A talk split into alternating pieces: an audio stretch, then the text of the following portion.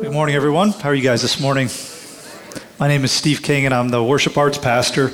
And uh, Ray texted me this morning and uh, said that he had a leaking uh, hot water tank in his basement. And so I sent him some lyrics to a famous blues song um, that you guys will get to hear in a moment. And uh, we'll share my, my, encouraging words to him this morning.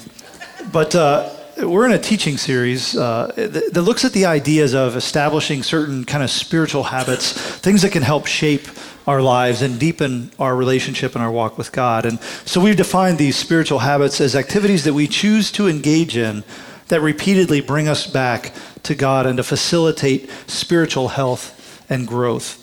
And so this morning we're going to take the look at this of this habit that we call celebration. Now, if you were here with us last Sunday, you might remember that Barrett McRae talked about the spiritual habit of confession.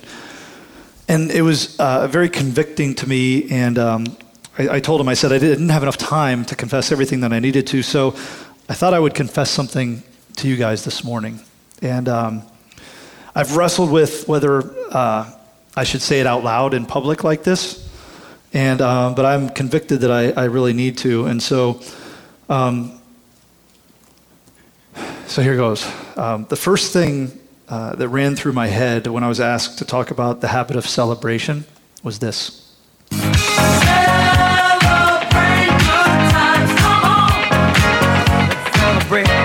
Come on, you knew it was coming, didn't you?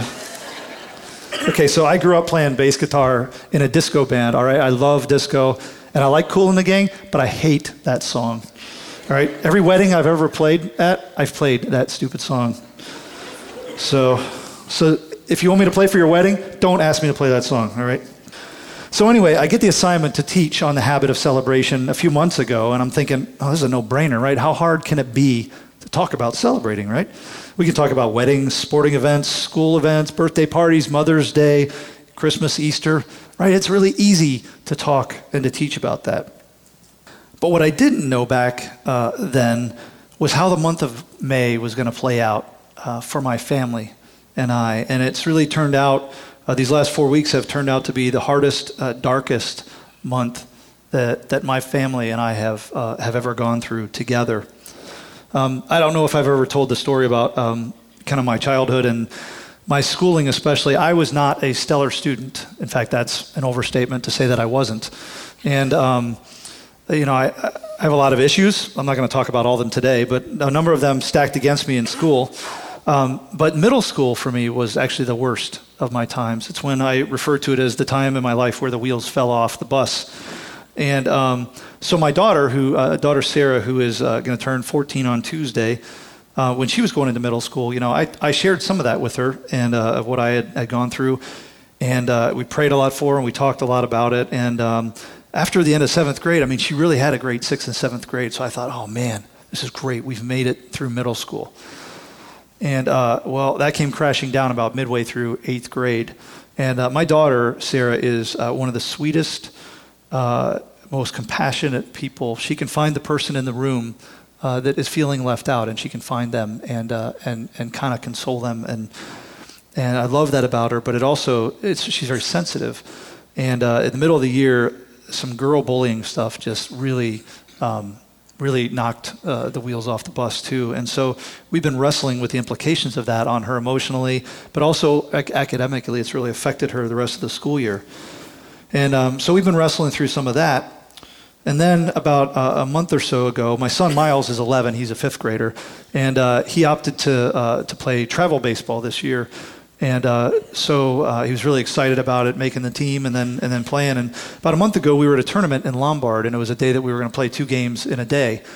And um, I noticed that he wasn't quite himself. And um, he was always a pretty aggressive uh, baseball player, a very aggressive base runner, and he just seemed kind of lethargic. And so on Sunday, um, I, I, couldn't make the game. So one of the guys who I coached with for years, who knows Miles really well, he called me and he said, he said, you know, there's something not right with Miles. And I was like, yeah, I've known that for years, you know. And uh, he said, no, I'm serious. He said, he said, you got to come get him. There's something wrong.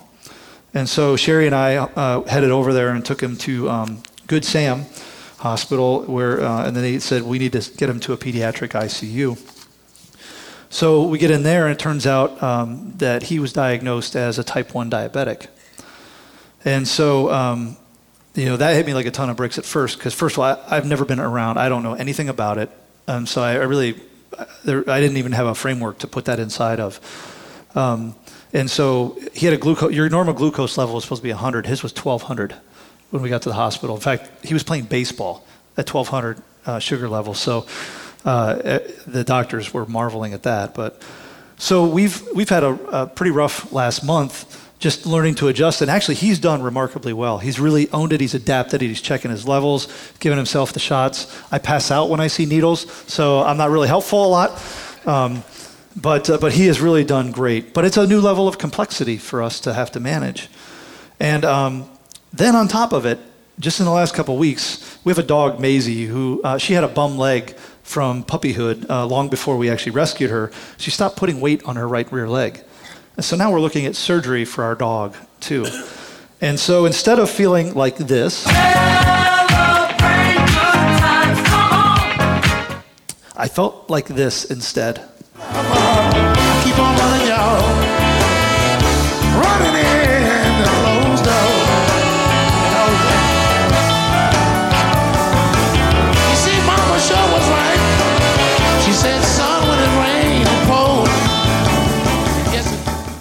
So, in my typical encouraging ways, those are the lyrics I sent to Ray this morning to encourage him with his hot water tank. I'm all about encouragement. But over these past few weeks, as I, uh, every time I sat down to start trying to write about celebration, I mean, the last thing I wanted to do was celebrate. And every day I sat down to write, I thought, you know, I'll feel more like writing tomorrow. I mean, it's easier to do something when we feel like it, right? But that day that I felt like it just never came, and it kept on getting farther and farther away from me. You know, when times are good, right? It's easy to celebrate, right? When the Bears win the Super Bowl, right? Regardless of Mike Ditka's white shoes, we celebrated. when the Cubs win the World Series, oh, wait, that didn't happen. Nothing to celebrate there.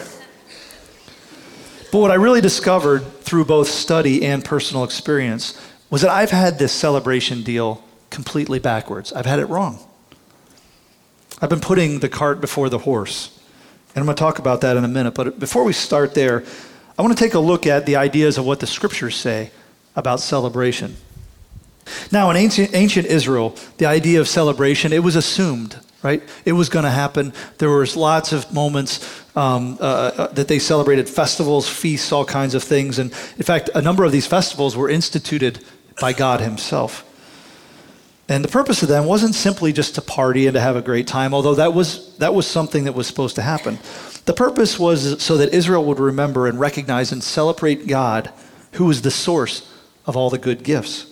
These festivals, it remembered his goodness, it allowed his people to express his, praise, his praise, and they were intended to be huge celebrations. Right, the Passover festival that celebrated God rescuing the Israelites from slavery and bringing them out of Egypt. The festival of weeks or harvest or first fruits. 50 days after the Passover festival, they celebrated the harvest.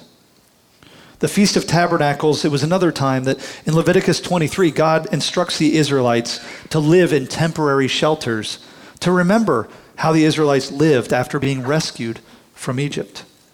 And it was marked by celebration, by eating, by drinking, by offering gifts and sacrifices. When the Old Testament prophet Nehemiah, he returned to Jerusalem to lead the rebuilding of the city's walls. It was, a, it was a ghost town there, right? Everybody had been exiled out of it, and there was a huge sense of sadness in Jerusalem. And so, as they set about uh, the task of rebuilding it, they faced incredible opposition, but they persevered and they finished the wall. And afterwards, Ezra stood and read the scriptures. And it's here that we see that the people were weeping as they listened to the scriptures being read.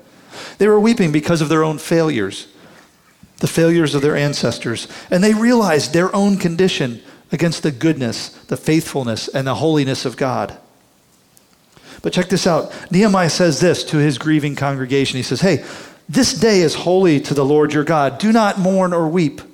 Go and enjoy choice food and sweet drinks, and send some to those who have nothing prepared. This day is holy to our Lord. Do not grieve for the joy of the Lord is your strength. Joy is strength, but its absence will create weakness. Now, people who want to pursue this idea of joy especially need to practice the, the, the, habit of celebration. And it's a big reason we see so much of that emphasized in the Old Testament, right? On these feasts and festivals. Times of feasting were meant to be transforming experiences, just as, as times of meditation and fasting were. I mean, celebration, it generally involves activities that bring pleasure, right? Gathering with people we love, eating, drinking, singing, dancing. Spiritual celebration means that we do them while reflecting on a good God who has given us these great gifts. And these words of Nehemiah, they express the spirit of celebration. Our word holiday comes from the practice of holy days.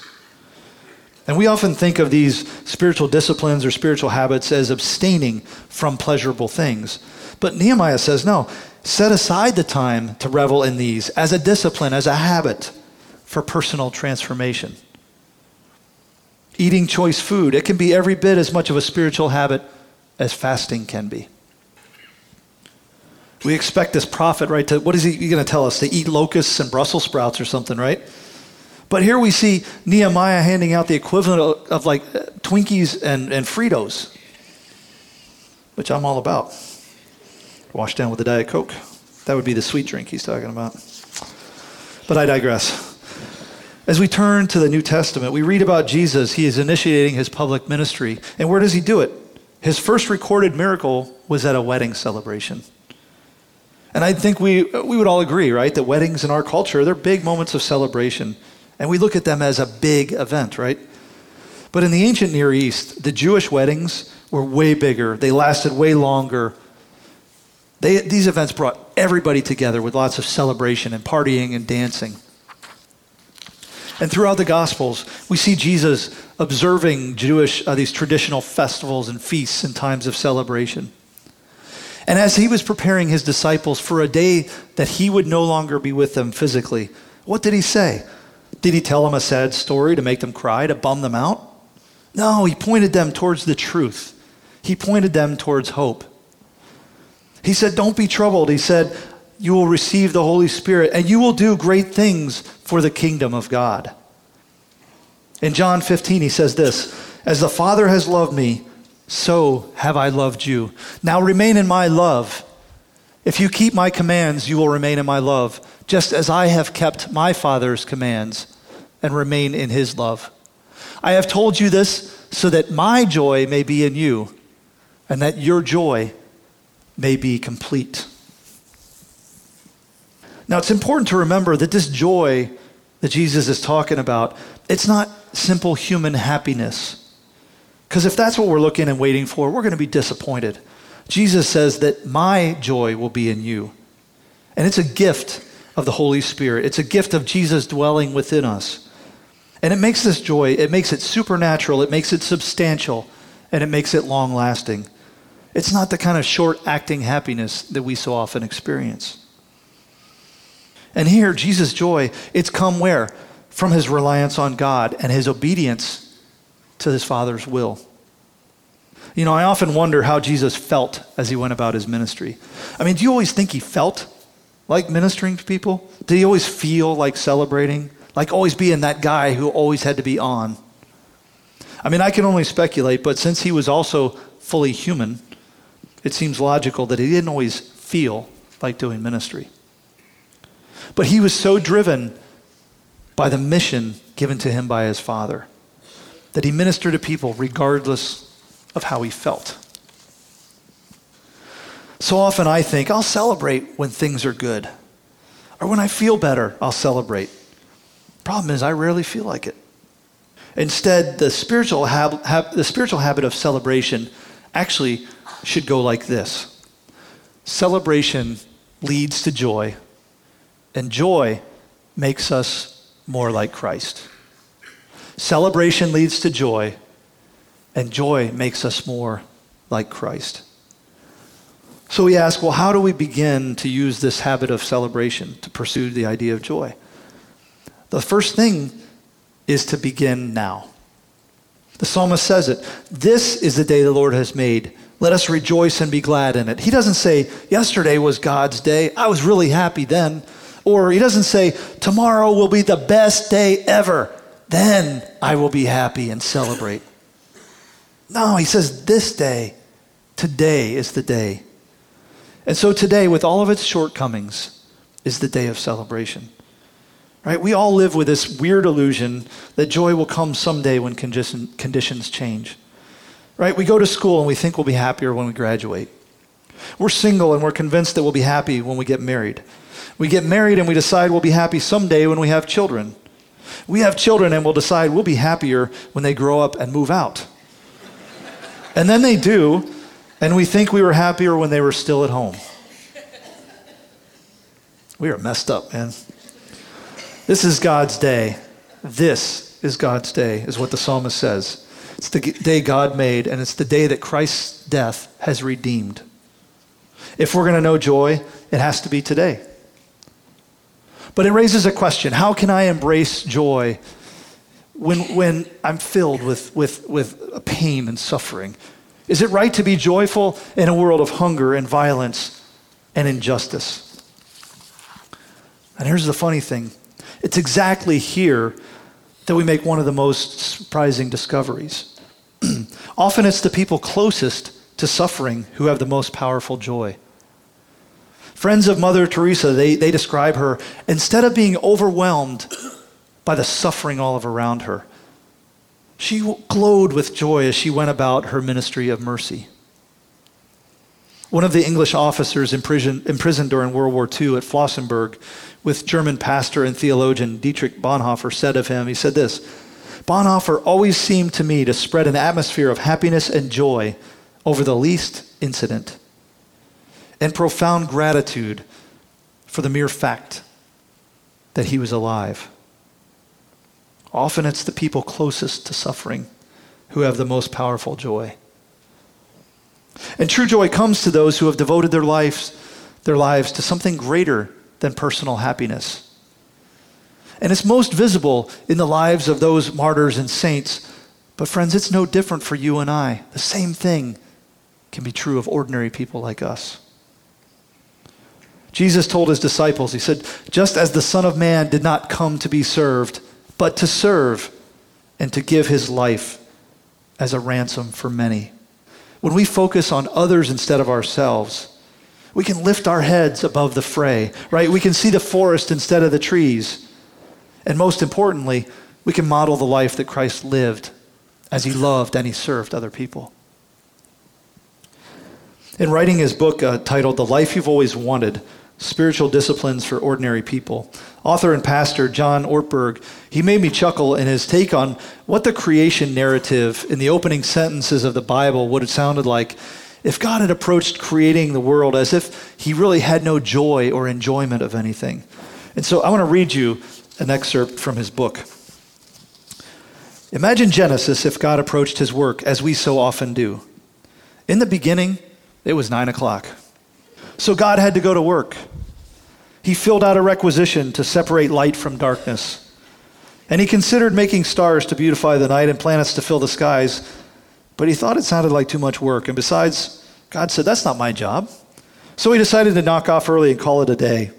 and he looked at what he had done and he said, It'll have to do. And on the second day, God separated the waters from the dry land, and he made all the dry land flat, plain, and functional so that, behold, the whole earth looked like central Illinois. he thought about making mountains and valleys and glaciers and jungles and forests, but he decided it wouldn't be worth the effort. And God looked at what he had done that day and he said, I'll have to do. And God made a pigeon to fly in the air, and a carp to swim in the waters, and a cat to creep upon dry ground. And God thought about making millions of other species of all sizes and shapes and colors, but he couldn't drum up any enthusiasm for the other animals. In fact, he really wasn't too crazy about the cat. Besides, it was almost time for the late show. So God looked at all he had done and God said, It'll have to do.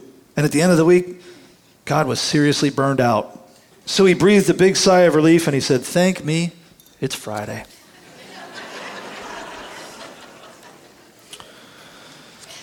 I mean, thank God that isn't how God went about the work of, of creating the world, right? We read, He celebrated each day. In the creation account in the scriptures, we see this recurring theme, right? After creating the heavens and the earth in the morning and the evening, God says, What? It'll have to do? No. God saw that it was good and He celebrated it. And God created the sun and the moon and the stars, and He said that it was good. And He created all kinds of living things, and He said that it was good. Friends, we read from the earliest points of Scripture that God is a God who enjoys His creation, He sees that it is good. How often do we see that it's good? If I'm honest, not nearly often enough. Instead of focusing on goodness, I, I focus on the things that I don't have things that are bothering me, things that are worrying me, or things that are just annoying to me. And so, what, what do we learn today out of this? Well, the spiritual habit of celebration shouldn't be based on how we feel, it should be based on the truth of who God is. And, and that's not necessarily easy or intuitive, right? And that's why we call it a habit or a discipline. It's something that we need to work intentionally on developing. And it's really obvious, right? These big types of celebrations we talked about. Uh, us getting together every Sunday morning to celebrate God's goodness and His grace in our lives, to tell stories and hear about how He's working in our lives. We have Christmas, Easter, family celebrations, weddings, birthdays, anniversaries. Those are all really big, obvious moments of celebration, right? But they also don't happen all the time. I think what we need to do is we need to find things that we can celebrate much more frequently. Things that are smaller, things that are maybe seem much more mundane or ordinary every day. And so you might say, well, what do you mean by celebrating small things? The here and now things. And so as I tried to put into practice what I had to talk about this morning, it was really hard. I had to be so intentional about trying to figure out how to celebrate the small things. But let me give you a few examples of what happened to me over the last few weeks. You know, springtime is often a time of renewal, right? We look forward to the new things growing and the babies being born and all that stuff. And um, one morning, one of our kids said, "Hey, there's a nest on on our garage. We have a detached garage, and we can see it from our um, from our kitchen." They said, "There's a nest there," and uh, Mama Robin was working on it.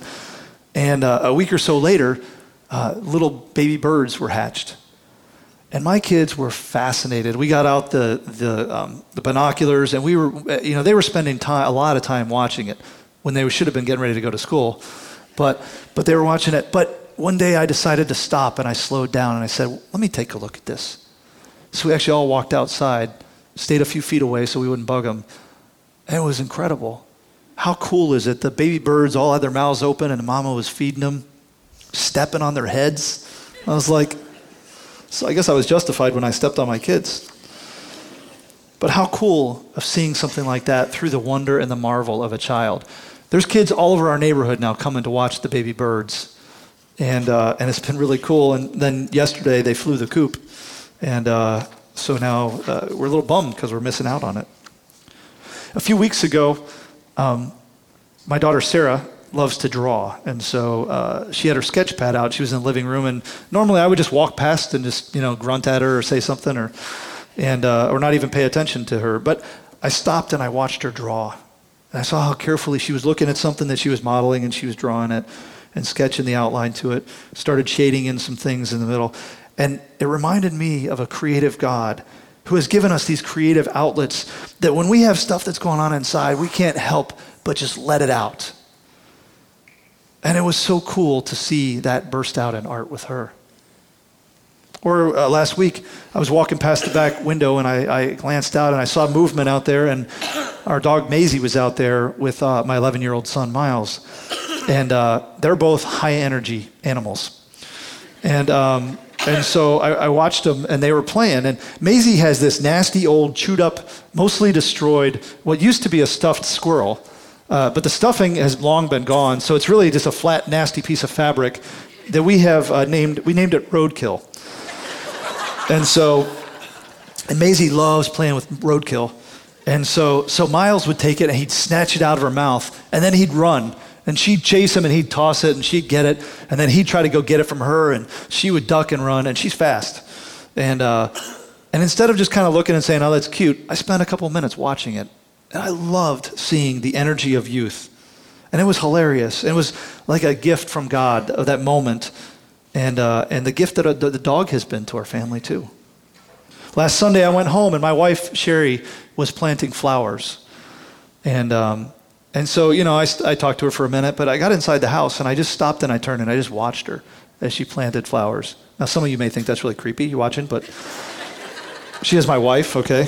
Um, but it was so cool to see how thoughtful she was about it. She pulled out these weeds and pulled out different things and put some dirt in, laid it on, and dug out, and then gently placed these flowers in and gently patted them and watered them and cared for them. And it was just a really cool experience to watch her with so much care and nurturing of those.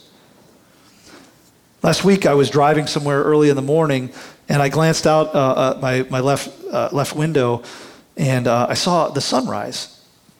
And, you know, uh, we've all seen the sunrise a bunch of times, right? But for some reason, I stopped, and I looked, and I was like, wow, it's exceptionally beautiful this morning. And so I actually pulled my car over, I turned off the radio, put down everything, and um, and I just watched the sun, and there was this thin layer of clouds, and this pink red sun was coming up over it.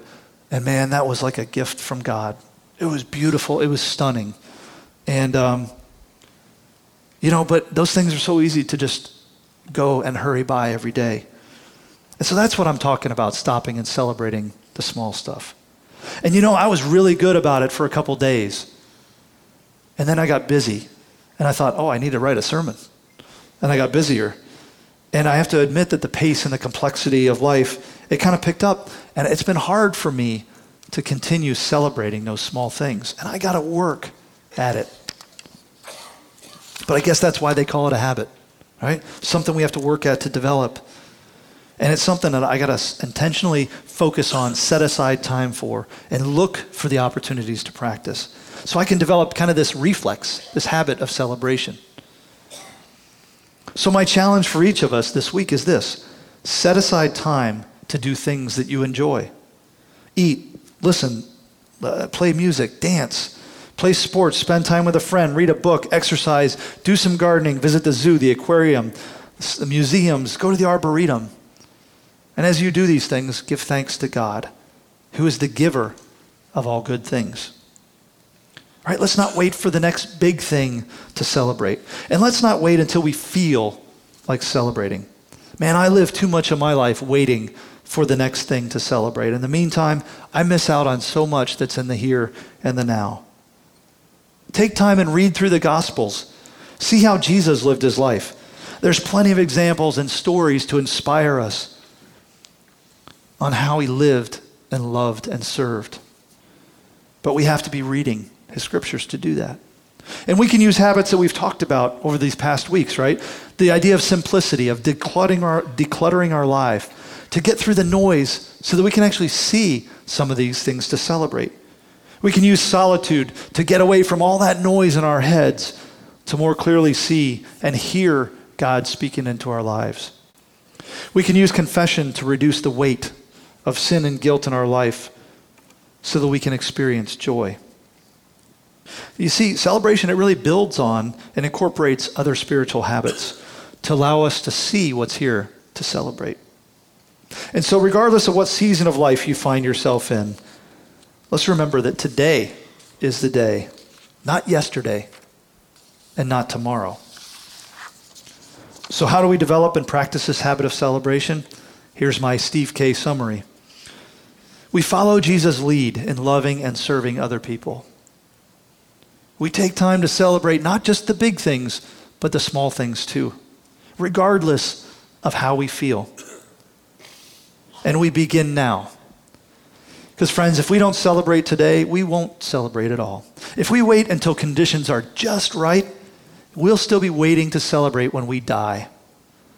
And if we're going to rejoice, it has to be in this day. This is the day the Lord's made. This is the day to celebrate. And we're going to do that right now. So why don't you guys all stand with us as we sing together?